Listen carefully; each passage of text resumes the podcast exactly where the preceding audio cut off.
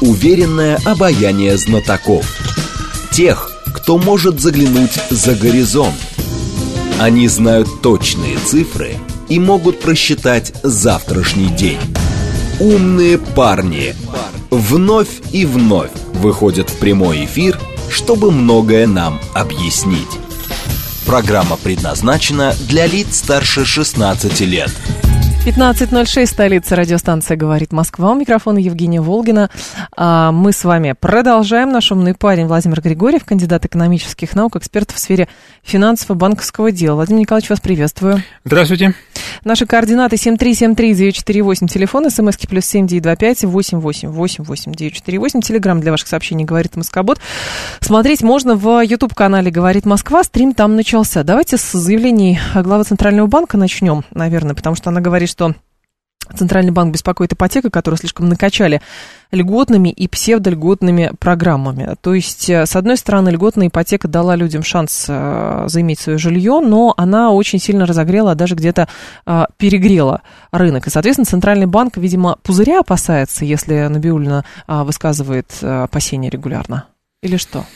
А, я думаю, что он опасается не столько пузыря, а сколько возможности заемщиков оплачивать долги по ипотеке. Дело в том, что действительно на рынке появилось а, в свое время очень много приложений, связанных с низким взносом первоначальным по ипотеке. А часто это критический момент, ведь очень часто люди берут ипотеку или, скажем, то же самое в автокредите, но он, конечно, менее рискованный, конечно. в силу меньших объемов и меньших сроков, исходя из того, какие деньги им сразу необходимо отдать. Если вот эта сумма, которую сразу нужно нужно отдать и которая своя, чем она меньше, чем человек охотнее пускается в эту историю. Но это не означает, что он адекватно оценивает свою возможность ипотеку обслуживать. Угу. Вот. И вот это э, как раз-таки может, я думаю, что это опасение обоснованное, потому что вот это как раз-таки может создать риски для э, заемщиков обслуживать свои долги. При этом я напомню, что квартира, э, неважно на каком рынке, вторичном или первичном, купленная в ипотеку, это не собственность того, кто ее купил, это собственность кредитора.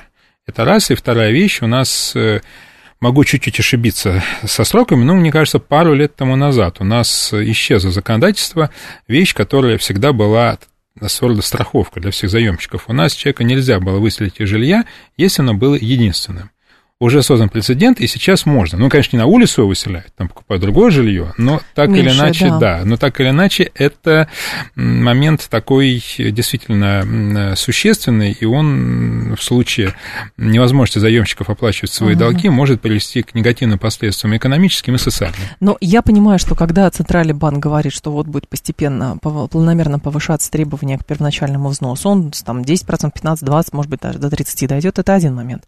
С другой стороны, стороны, для банков ипотека это до сих пор очень э, ликвидный продукт, который они предлагают. Банки кредитуют самих э, строителей. И это бесконечная история.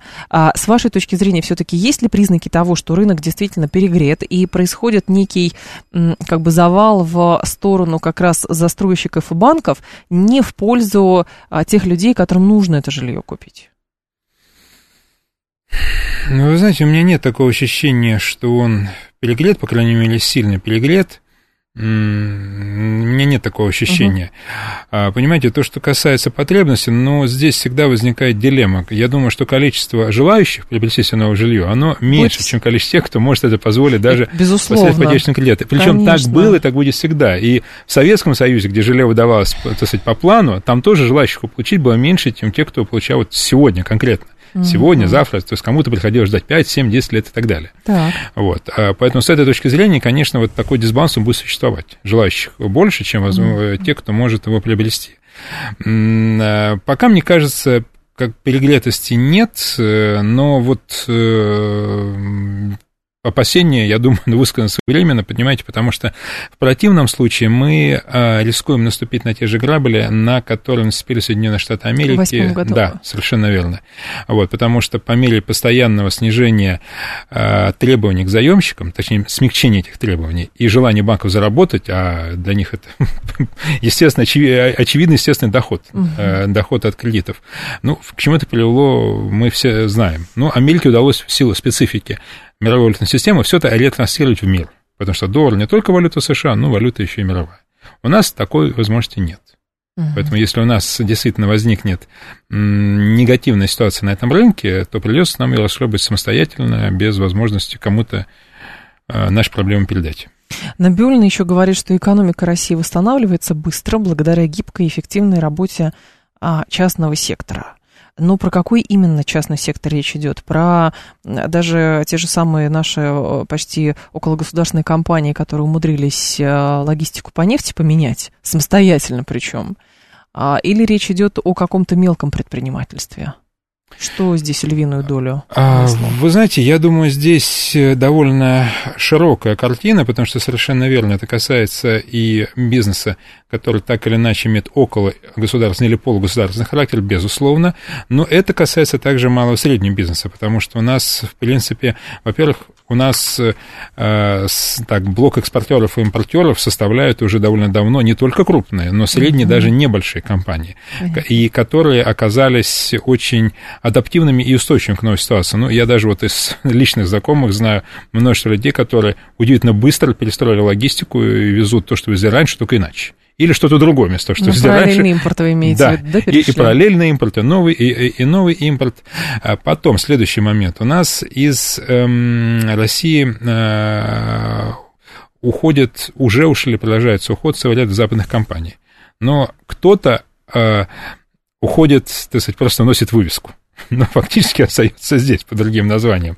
Или работает с какого-то партнера. Кто-то действительно уходит. Mm-hmm. И понятно, что святое место пусто не бывает, и появляется... И эти ниши занимаются а, российскими производителями. А, ну вот помните, какая проблема возникла, связанная с бумагой, да, в прошлом году, когда начали ходить производители иностранные, которые выпускали... Э, вот эту беленку, которую да, да, обрабатывали да, эту бумагу. Да, да, Финляндия, там да, проблема с ним да. была. Вот Финляндия, она действительно ушла, финские компании. Но бумага осталось. осталось. Вот. Поэтому точно так же, как то, что касается упаковок для соков, молока и так далее. У меня тоже вот приятель хороший, он работает в этой сфере. Для них, для нас, говорит, вообще было благо, когда они ушли. Потому что если бы они остались, мы бы, в общем-то, не смогли с ними конкурировать. А вот. Там тоже возникает своя проблема, потому что не, не всегда наши производители могут предложить такой же ассортиментный ряд, такое же качество. Но вы понимаете, это дело наживное. Но так или иначе они занимают ниши, которые освобождаются, и это действительно... Это действительно экономику. так. Да, то есть вот, да, то, что касается адаптивности, устойчивости, это действительно так. У меня самого это вызвало некое удивление, в общем, такое со знаком плюс, конечно, вот, но это действительно так. Угу. Но Биулина еще говорит, что Значит, э, она, правда, еще про розничное кредитование много говорила, но вот про этот бизнес. Значит, не просто справился, строит план, у нас уже есть компании, которые работают в три смены, но это, правда, ВПК. Да. У нас работает да, в три да, смены, компании, да. которые работают в три смены. Оборонно-промышленный комплекс по понятным причинам. Тенденция, конечно, радует, но чтобы бизнес не потерял этот импульс развития в новых условиях, мы должны обеспечивать низкую инфляцию. Тогда вопрос возникает. А у нас опять будут инфляцию а, а, держать, то есть сокращать денежную массу, дороже кредиты будут и так далее. Нынешние условия, как кажется, они диктуют, ну, наверное, некие, может быть, послабления в ряде сфер. Я в данном случае совершенно согласен с вами. Я думаю, что между, вот, условно говоря, двумя видами зол, Первое – это инфляция, которая может стать выше. Второе – это а, недостаточно наполненность экономики деньгами. Мне кажется, что все-таки для нас важнее наполнить экономику деньгами, чтобы кредит стал дешевле, потому что каким образом можно стимулировать это дальнейшую активность да, того же самого частного сектора. А, государственным, кстати сказать, тоже. Угу. Потому что если а, компании, которые относятся к военно-промышленному комплексу, они, понятно, получают по бюджетной росписи деньги, то компании, ну, не всегда, но обычно, вот, а, то компании даже с госучастием, ну, в рабочих условиях, они тоже кредитуются. Поэтому, конечно, я думаю, что все-таки а, я сторонник того, чтобы у нас денежно-кредитная политика смягчалась э, в сторону больше приложений на рынке. Я думаю, что это будет стимулом для развития экономики. Почему все-таки финансовый блок, все равно и Центральный банк э, апеллирует в большей степени э, вот к старым методам? Любыми силами сдержать инфляцию, а, но при этом как раз ставя под удар потенциал для развития ряда секторов. А, дело в том, что а, дело в том, что у нас в течение довольно длительного периода времени возникла достаточно стабильная ситуация, когда наша страна заняла определенное место в мировом разделении труда. Даже после крымских событий, в принципе, ничего не изменилось. Мы сейчас прекрасно все понимаем, что санкции, которые вводились в 2014 году, ну, это цветочки по сравнению с тем, что сейчас. А, сейчас. Даже не то, что это цветочки, это вообще, считайте, не санкции. Так. А так, угроза. Вот. А, и э, у меня нет другого объяснения, как то, что, наверное, люди, которые отвечали за политику э, экономическую в то время, э, что они продолжают жить парадигмами прошлого, то есть тем, что им привычно и удобно. А, потому что, ну, я это и тогда, в принципе, было неправильно. Нужно было э, все-таки создавать самодостаточную экономику. Понятно, что, наверное, невозможно делать все ну, делать критические вещи, вот как мы столкнулись, да, электроника, гражданское авиастроение. Турбины сейчас, история да, с турбинами да, GE уходит, и да, вот вопрос. Да, вот, совершенно верно. Вот. А, но, не, как говорится, не было бы счастья, да несчастье помогло. Угу. Вот. Поэтому я думаю, что это стереотипы прошлого, которые тогда-то были неправильные, и они консервировали вот эту вот ситуацию э, как бы расположения России на нижних этажах, в мировом разделении труда.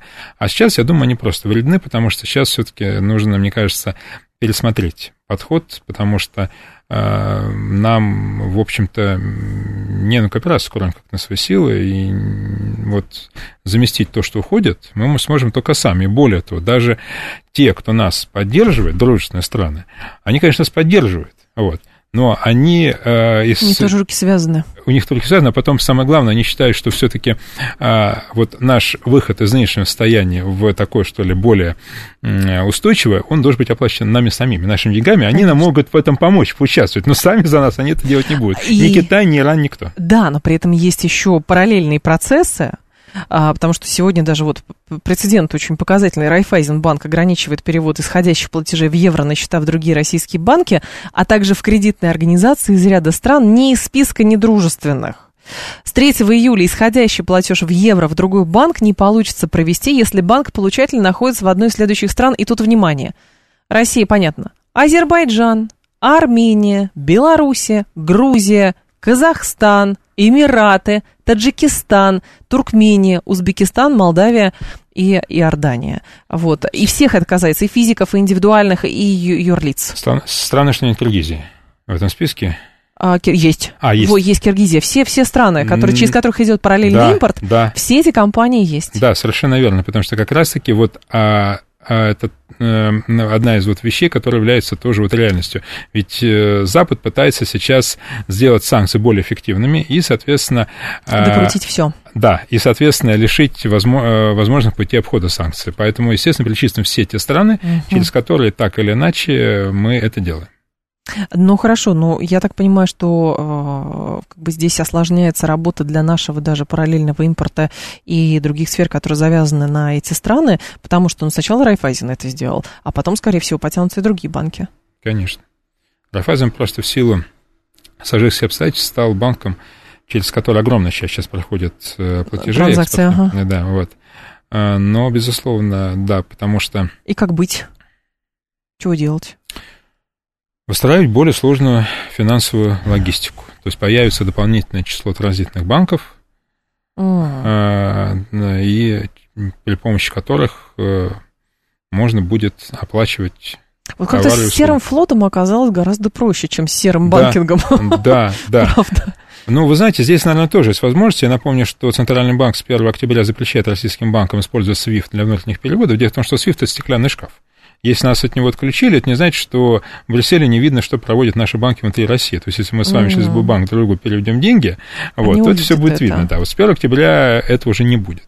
Вот, что позволит скрыть, по крайней мере, часть переводов. Ну, можно предположить, что, наверное, перевод не по SWIFT, а, скажем, по российской системе передачи финансовых сообщений да. с ПФС или по китайской CIPC, он, в общем-то, дойдет до транзитного банка, скажем, китайского, например.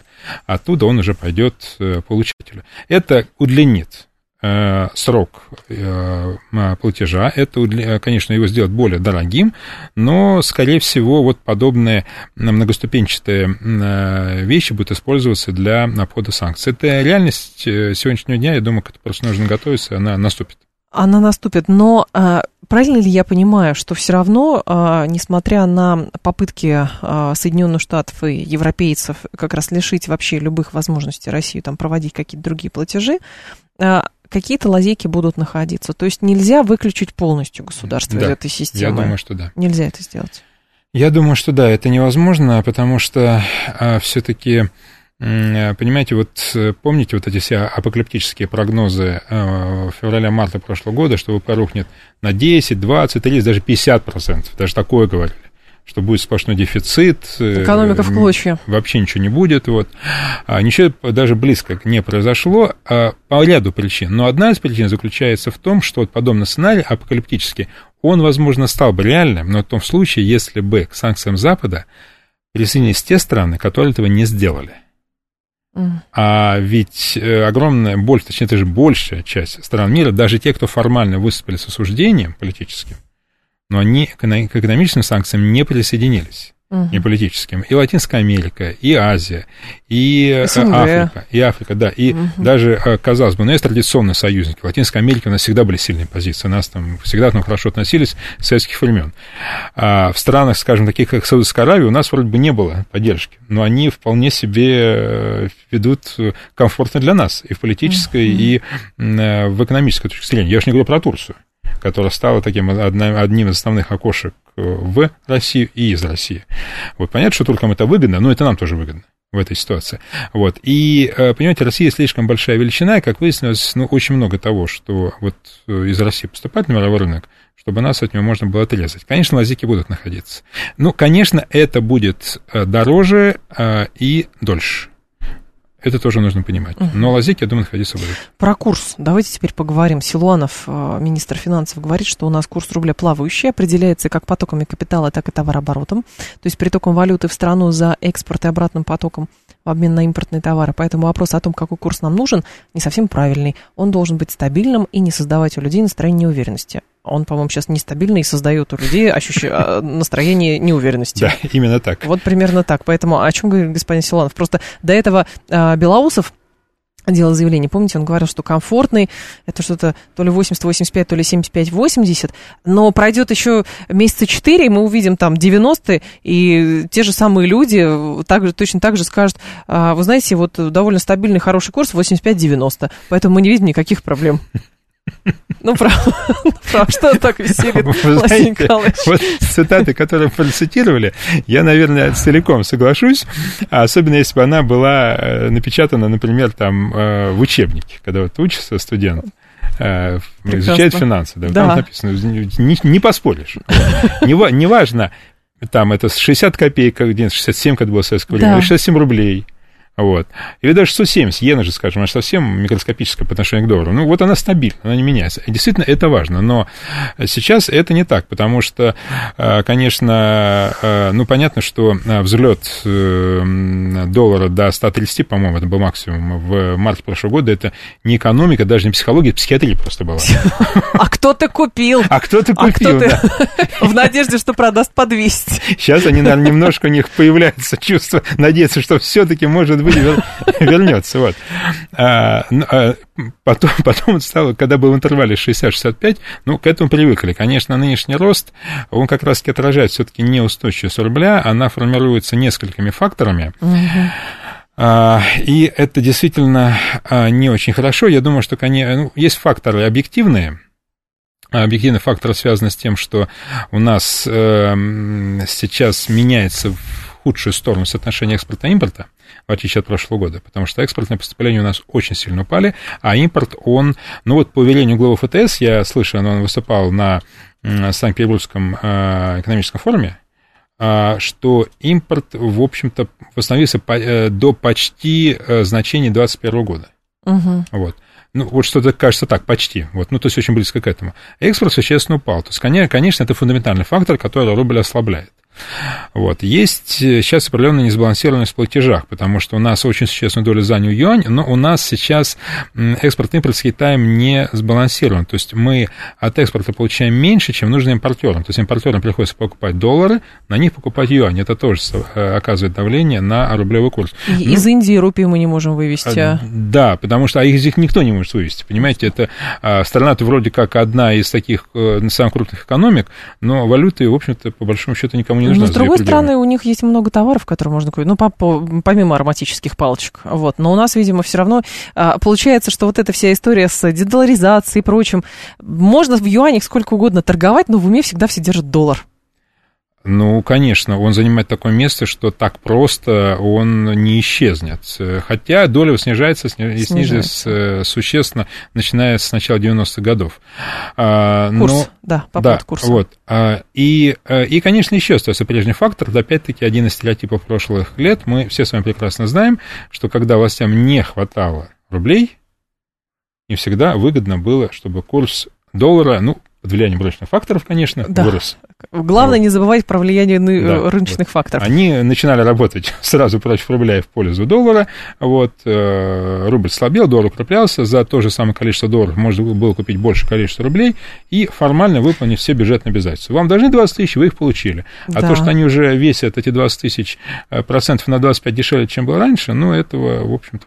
А может быть, это фундаментальное, знаете как, а, расхождение в понимании реальности, потому что тот же Силуанов говорит, мы за прогнозируемый курс, а бюджетное правило как раз один из инструментов, который используется, чтобы достигать прогнозируемости и стабильности курса. То есть финансовый блок изначально понимает, когда, где, сколько будет рубль стоить. А просто люди, которые не работают в Министерстве финансов, никак с этим не связаны, а у них э, импорт, путевки, зарплаты и прочее, они говорят, да что же с долларом такое происходит? А у Минфина все посчитано. Ну, по сути, получается правда. То есть для Минфина это неожи... не неожиданность э, нынешний доллар и нынешний евро. Ну, как-то так выходит. Ну да, но, э, понимаете, еще один момент, он связан с тем, что вот как Центральный банк, так и финансовый блок, он, а, в принципе, ну, может быть, я ошибаюсь, но судя по тому, что я вижу, в реальности, да. он а, не думал категориями развития экономики. Он думал категориями стабилизации курса угу. в рамках определенного положения России в мировой экономике, где мы являемся одним из важнейших поставщиков природных ресурсов, плюс поставляем часть еще продукции на мировой рынок, и, в общем-то, все. А то, что существует огромная часть экономики, в которой у нас э, замещена иностранными компаниями, их уход придет к тому, к чему он привел, это, в общем-то, не являлось э, предметом для беспокойства, для размышлений, и то, что сейчас нужно радикально менять этот подход и стимулировать, в том числе денежно-кредитные миссии развития, угу. это, в общем-то, пока, судя по всему, не является новой парадигмой. Для тех То людей, кто руля. А, просто интересно, что мы все равно а, по старым правилам работаем, да. но не хватает денег, мы опускаем, или он сам опускается? Рубль. Я думаю, что он все-таки, э, конечно, конечно, не надо отрицать роль раньше авторов вообще.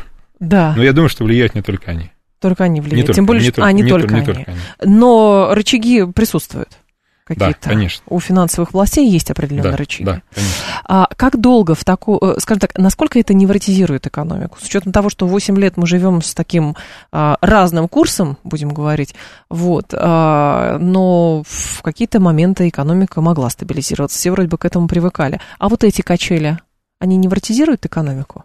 Курсовые, я имею в виду. Да, конечно, а, а, конечно, потому что, понимаете, для а с одной стороны, конечно, при таком курсе, ну, это выгодно бюджету, это выгодно экспортерам.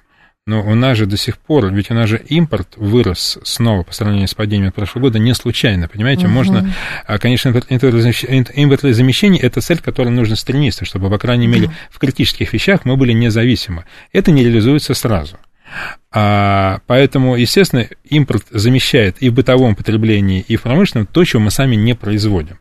Но вы понимаете, что при таком курсе импортер платит дороже за то, что он ввозит. Конечно. И мы тоже с вами платим за все это дороже. Э, вещь ли это личное потребление, которое мы купили для себя, угу. или же это станок, который мы купили для цели производства, так или иначе, это будет дороже. Поэтому, конечно, это не очень хорошо. Владимир говоря. Григорьев с нами, кандидат экономических наук, эксперт в сфере финансов и банковского дела. Информационный выпуск мы продолжим. Уверенное обаяние знатоков. Тех, кто может заглянуть за горизонт. Они знают точные цифры и могут просчитать завтрашний день. Умные парни. 15.35 в столице радиостанция «Говорит Москва». У микрофона Евгения Волгина. Мы продолжаем. Владимир Григорьев, наш умный парень, кандидат экономических наук, эксперт в сфере финансов и банковского дела. Несколько сообщений от наших слушателей просто в режиме Блиц. Так, в отношении курса. Мне кажется, курс э, может быть более предсказуем. При нынешнем развитии средств обработки информации можно с приличной долей вероятности посчитать, сколько экономики нужно вести и сколько нужны валюты для этого. Занимаясь ввозом медтехники и не понимая, почему бюджеты Воронежской, Курганской и любых других областей расплачиваются оказывается, за спекуляции на бирже нехороших людей, они подгоняли туда, а, сюда 100 миллионов, а экономика большой страны от этого зависит. Но если мы до сих пор от Аргуса не можем отвязаться, э, который просто с потолка эту цену берет, потому что ни на Сицилии, ни в Роттердаме не разгружается российская нефть, то что ожидать от того, что у нас до сих пор нет истинной формулы того, какой курс нам нужен? Ну, правда. Потому что иностранцы должны подсказать. Да, какой нам курс нужен? Как-то так. А, так, а, так что здесь искусственный интеллект должен работать еще больше. А, вопрос про, а, сейчас я вам скажу, какой был. Вот, выручка российских компаний впервые превысила квадриллион рублей. Вчера об этом все говорили, что это такое, значит, вообще экономика точно не разорвана в клочья, а у нее дальше большие хорошие перспективы. Но, правда, потом начали говорить, что 22 год, по сути, был уникален в сфере, а, потому что цены были очень высокие на энергоресурсы. Да. И поэтому сейчас у нас будет идет нисходящий тренд. Да, вы знаете, я бы вот этим э, квадриллионом не обращался, вот. А, конечно, цифра внушительная, а, это 15 нулей. Да. это много. Это тысяча миллиардов, по-моему, да? Да, угу. да, это, это такая серьезная цифра, конечно, но, понимаете, выручка – это то, что получили, но это еще не то, что заработали, потому что из выручки нужно отнять себестоимость продаж так. и получить прибыль. Вот. И вот то, что касается роста прибыли, если выручка выросла примерно в два раза по сравнению с 2021 годом, угу. то вот прибыль выросла меньше, чем на 6% по сравнению с предыдущим годом. Почему? Потому что при росте выручки за счет совершенно э, логично вот то, что такого роста э, стоимости энергоносителей, у компании возросли издержки. Самые разные издержки угу. связаны и на логистику, и на новых поставщиков, и на те же самые курсовые колебания. Потому что сначала страдали импортеры, которым нужно было покупать по безумному курсу доллара-евро, чтобы ввести то, что им нужно ввести. Потом страдали экспортеры, которые продавали дешевле, угу. чем, а, чем они собирались. А, и вот это привело к, разбаланс... к определенной разбалансировке их бюджетов, и поэтому, несмотря на квадриллион выручки, э, реальный финрес, он заметно, заметно, заметно ниже. Поэтому вот эта цифра обольщаться не надо. А, и я, ну, здесь, конечно, сложно прогнозировать э, итоги этого года, но я думаю, что даже с учетом того, что, может быть, выручка и будет там сопоставимой, угу. вот. Дай бог, что показатели прибыли улучшились, но я не думаю, что они будут радикально высокими, потому что все-таки вот ну, мы действительно оказались в ситуации э, такого гипернапряжения, в котором находится наша экономика, и, конечно, э, ну, в каких-то отдельных случаях отдельные компании, там отдельные сектора могут показывать что-то невероятное. Но если брать вот в целом, я не думаю, что будут какие-то уникальные показатели. А Китай, который вместе с Индией приобретает более 80% российского нефтяного экспорта, в июне снизил закупки вдвое. А Рейтер об этом писал со ссылкой на данные Рефинитива. Вот, и информацию от трейдеров. То есть, э, и э, интересно, что эти новости приходят в контексте заявления нашего финансового блока на Петербургском форуме, что а, там нужно как-то приоритизировать э, статьи бюджета, видимо, какие-то придется сокращать, сразу все вздрогнули, какие. И, соответственно, нужно готовиться к тому, что денег в бюджете в принципе станет меньше? То есть связаны ли между собой, с одной стороны, э, китайцы, индусы, которые, ну, вроде бы закупили уже много, а, но темпы а, промышленного производства сдерживают, промышленного развития, а с другой стороны, у нас же тоже это читают и смотрят, и прогнозируют, сколько денег поступит в бюджет. Ну, вы знаете, пока это только заявление Райтерс, не более чем. Да. Вот. А любой... Может быть, это манипуляция, да, согласна. Да, может быть, это манипуляция, потом мы все прекрасно знаем, что помимо войн горячих, которые ведут с оружием, все информационные. А вот, э, вы же помните, что Блумберг объявлял, что Индия присоединяется к потоку цены российской нефти, она не присоединялась, еще да. что-то объявлял. Ну, а вот, поэтому я бы пока полностью, может быть, это и так, но пока не будет подтверждения с другого источника, uh-huh. я бы, в общем-то, к этому со 100% доверием не относился. А, но то, что а, бюджет, конечно, у нас самый, наверное, сложный в этом году, вот если брать, ну, по крайней мере, прошедшие 20 лет, а не просто 90-е годы, ну, это так. Ну, понятно почему, потому что рост военных расходов, он носит колоссальный совершенно характер. Вот у нас планировался на бюджетный дефицит э, по планам прошлого года в пределах 3 триллионов рублей, он уже по итогам апреля стал 4, чуть больше. по-моему, да. да угу. вот. Поэтому понятно, что, конечно, бюджет у нас дефицитный, вот, и... А варианты заимствования внутри? Ну, это один из инструментов э, э, сгладить разницу между доходами и расходами. Вот. Но то, что касается заимствований, да, это один из, это одна, один из очевидных э, путей правительства, правильных, и все бы делали то же самое. Но я, э, я думаю, что здесь вот просто, как это было раньше, разместить облигационные займы, собрать нужную сумму не получится. Поясню почему. Потому что все-таки я думаю, что э, у нас, во-первых, сейчас э, стало меньше намного покупателей. Вот нерезиденты, которые больше на наш рынок не имеют доступа, ну как, некоторые, конечно, имеют из дружных стран, uh-huh. но я сомневаюсь, что они способны обеспечить такой объем покупок, как это делали нерезиденты стран недружных, потому что были времена, когда да, там заимствования, э, приобретенные нерезидентами, составляли до 35% от общего выпуска ОФЗ. Я не думаю, что Индия, Китай, Бразилия, ЮАР все это вместе обеспечат. А, то есть, соответственно, а, покупать будут в основном российские граждане, российские организации. А, я думаю, что, скорее всего, для того, чтобы а, покупали хорошо, наверное, будут требоваться какие-то дополнительные а, инструменты, повышающие инвестиционную привлекательность э, подобных займов. То есть, это может быть более высокая ставка, чем это можно было бы сделать в обычных рыночных условиях. А это может быть... Э, Именно как... по ОФЗ вы имеете в виду? Ну, вообще, ну, ОФЗ в том числе, это основной mm-hmm. такой инструмент. А, это могут быть эм, индексируемые облигации, то есть тогда, когда в зависимости от инфляции они индексируются, соответственно, на уровень этой инфляции. А, может быть, какие-то дополнительные там еще гарантии, но я думаю, что, скорее всего, для того, чтобы успешно разместить облигации на рынке, именно с учетом того, что покупателем будет население, я думаю, скорее всего, а, это потребует дополнительных затрат. То есть выпуск будет более дорогим а, для правительства. Вот, потому что, мне кажется, на обычных условиях рыночных вот не хватающей суммы не собрать.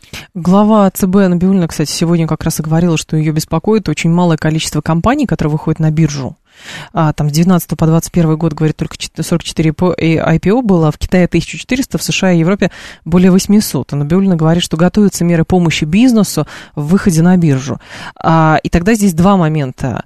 А, компаниям сложно выйти на IPO, потому что они не, не отвечают каким-то критериям, или, э, скорее всего, покупателей будет мало, потому что, ну, вот вы говорите, не резидентов нету, mm-hmm. а резиденты не такие активные или денег у них недостаточно. А, вы знаете, я думаю, что а, в России традиционно так сложилось, что у нас э, все-таки основным инструментом а, фондирования бизнеса является банковское кредитование. Ну, плюс э, еще услуги про банковская сфера – это лизинг и факторинг. Uh-huh. А вот привлечение посредством выпуска облигационных займов и IPO намного меньше. В Америке больше сейчас бизнесов существует в форме публичных компаний. Для них это норма. У нас да. не так. Вот. У нас к публичности далеко не все стремятся, вот, потому что это дополнительные расходы, а, это дополнительные требования. Ну вот вы компания не публичная, а у вас есть, естественно, там определенные там, требования законодательства, которые к вам предъявляются, но если вы стали компанией публичной, у вас появляется регулятор в виде центрального банка. Mm-hmm. То есть неважно, что вы там что-то добываете, продаете там, или производите, mm-hmm. но если вы публичная компания, выпускаете акции на рынок, у вас появляется регулятор в лице Центрального банка, у вас возникает масса дополнительных расходов, потому что вам нужно будет проходить листинг на бирже, платить за, платить за это, вам нужно будет выпускать сами ценные бумаги, то есть у вас будут расходы на депозитаре, у вас будет регистратор, который должен будет а, а, сопровождать все ваши корпоративные действия. И, наконец, вам нужно найти инвесторов, которые все это купят, и потом еще поддерживать курс своих ценных бумаг на бирже. То есть там Поэтому... очень много, получается, да. первичных вложений и плюс сопутствующих расходов. И, и да, совершенно верно, первичных вложений, сопутствующих расходы. И очень многие а, владельцы владельцы компаний, которые гипотетически могли бы э, стать компаниями публичными, они, подумав об этом всем, они э, приходят к выводу, а нужно ли это мне? Смогу ли я... Вот, э, понимаете, это все может окупиться только одним. Таким масштабным ростом, когда вы привлекаете э, дополнительные деньги и инвестируете в свою компанию. Но если у компании угу. публичная, если у вас IPO, вы, то если вы выпускаете акции, вы понимаете, увеличение количества акций компании снижает долю владельцев. Да, Конечно. Вот. Если у вас огромная капитализация, как вот у лидеров российского рынка, они выпустят там процентов 5, соберут гигантские деньги, не квадриллион, конечно, но тоже с большим количеством нулей. И, собственно говоря, интересы ключевых владельцев, они не пострадают, они останутся при своем контроле. А вот если компания средних размеров, вот для нее подобная вещь может быть чревата тем, что собственные контролирующие, у них контроль будет либо потерян, либо существенно меньше. Это не, этого далеко не все хотят. Вот. Поэтому я не думаю, что количество IPO будет каким-то большим. Мне кажется, скорее э, количество облигационных займов может вот вырасти, потому что это не предполагает э, потери контроля. Ну, не, не то, что потери, это, не, это тоже предполагает и публичность, и прозрачность, и дополнительные расходы, но все-таки это э, менее рискованно и менее неоднозначно для владельцев. А, слушатель спрашивает, ну, предлагает, правда, говорит, поговорите лучше о том, сколько удалили с биржи за махинации и пустышки. То есть э, биржа наша стала а, песочницей, а спекулянтов там стало меньше. А, соответственно, можно ли говорить, что фондовый рынок настолько очистился, что теперь там стало гораздо безопасней? Вы знаете, вот там точно стало гораздо безопаснее. Вы знаете, да? я, на, за, я за нашим фондом рынка наблюдаю и инвестирую, и э, там, ну, пока работал в финансовом секторе и э, работал в, в, там, в профучастниках разных рынков, он проделал колоссальную эволюцию за постсоветский период времени. Э, он действительно радикально отличается от того, что было с точки зрения и законодательной базы, и правил биржевой торговли, и инфраструктуры, и защиты прав инвесторов. Он действительно прошел колоссальную эволюцию, и отрицать это было бы неправильно. То, что касается спекулянтов, они были, есть и будут потому что всегда были, есть и будут люди, которые хотят что-то купить за 100 рублей, а продать за 1000 рублей. Угу. Это никак не связано ни с менталитетом нашего человека, ни с системой экономической, которая в нашей стране существует. Они были, есть и будут везде, всегда, во все времена. А вот. А вопрос только в том, а, насколько а, им дают разгуляться, то, что называется. Но вот существующая у нас организация фондового рынка, она действительно, ну, она хорошая. Угу. Она действительно хорошая. Почему иностранцы пока что из э, стран э, Юга или Востока э, не стремятся так активно замещать другие компании на российской бирже. Ну, то есть приходить в качестве участников, может быть, предлагать, наоборот, какие-то свои площадки для наших участников. То есть, как кажется, с Западом обмен был гораздо более тесный. Да. Биржевой. А, ну, дело в том, что Э, то, что касается стран дружественных, здесь есть несколько моментов. Во-первых, там, в общем-то, глобально денег меньше, чем на Западе. Да? Ну, конечно. Совокупно. Да, Все совокупно. меньше. Угу. Вот. Тем более, э, дело в том, что когда, скажем, на нашу биржу приходили э, или вообще на наш финансовый рынок, шире, не только на бирже, приходили игроки из западных стран, Западной Европы, Соединенных Штатов Америки, ну, вот некий фонд, а, или управляющие компании, они же размещали деньги не свои, собственно, а своих клиентов, среди которых были в том числе инвесторы из Ближнего Востока угу. и из Юго-Восточной Азии. А, это раз. Поэтому значительная часть денег э, инвесторов вот из этих регионов, которые назвали, находится э, на Западе. Это раз. А, второй момент связан с тем, что существует опасение вторичных санкций со стороны э, Соединенных Штатов Америки и Евросоюза. Не случайно, например, Центральный банк не раскрывает список участников э, системы передачи финансовых сообщений, это наш аналог SWIFT, кто там реально участвует, для того, чтобы не стать под удар тех, кто этим занимается. Конечно. Вот. А третий момент, ну вот я думаю, что пока все-таки, я думаю, что потенциально есть, э, в общем-то, вероятность достаточно высокая, что этот инвестор появится, в том числе из Ближнего Востока. Тем более, что то, что делают американцы э, в плане санкций, э, и в плане ограничений на использование доллара, на, на, на, переводы, на переводы долларовые, они, конечно, не нравятся другому миру тоже. Они прекрасно понимают, что они могут оказаться в той же ситуации, что и мы. И, конечно, они ищут альтернативы. Но здесь важным фактором является, я думаю, если э, является вот, э, если, знаете, у нас вот ситуация э, изменится в сторону, ну, вот когда станет совершенно очевидным, что мы не проиграли в этой войне, мы устояли. Вот тогда они окажутся здесь. Знаете, так вот, mm-hmm. я еще когда был школьником, была такая четкая была сегментация а, сражений Великой Отечественной войны. Вот, значит, я помню, что там э, после э, Сталинграда Калиной перелом в ходе войны, а Курское да. сражение – это уже переход стратегической инициативы к советскому командованию. Вот, условно говоря, а, те, кто к нам э, относится лояльно, они ждут, вот, условно говоря, такого военно, военно-политического, да, Сталинграда угу. и Курска, после которого станет понятно, что все, мы устояли, и если они будут работать с нами более активно, угу. гарантии и доход они получат, а, в общем-то, э, проблем у них особых не будет. Вот они ждут этого момента. Неделю назад, по-моему, а, министр финансов США Джанет Йеллен заявила, и фактически это было первое такое признание, она говорит, что мы понимаем, что а, глобальное распространение доллара и использование Соединенными Штатами доллара как а, санкционного оружия поспособствовало тому, что страны стали задумываться о частично хотя бы дедоларизации. Параллельно я слышала и читала рассуждения в американской прессе, в том числе, а, что гипотетически а, не только дедоларизация будет в дальнейшем происходить, это тренд долгосрочный, но и а, биржи восточные станут гораздо более привлекательными и мощными, чем биржи западные. Тут еще про Сингапур заявили, про Шанхай тоже много говорили. Вот насколько это реальная история в перспективе и что это принципиально меняет?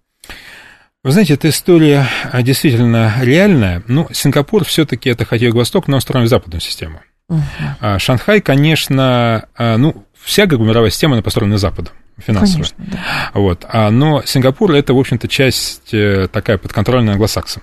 Шанхай, конечно, обладает высокой степенью автономии, потому что это Китай. Там, кстати, не только Шанхай, там мощная биржа в Шэньчжэне. Uh-huh. И, то есть это, в этом плане там очень развитый финансовый рынок. Это меняет многое, потому что просто центр а, финансовый начнет постепенно смещаться в Юго-Восточную Азию.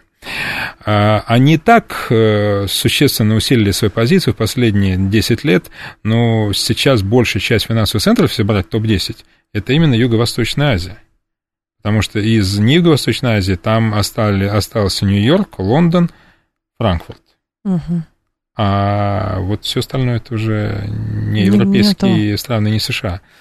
Вот. А поэтому, то есть больше половины это Юго-Восточная, Юго-Восточная Азия. Ну, конечно, там есть Токио, но тем не менее. Вот. И Токио, и Сингапур, остальное это Китай.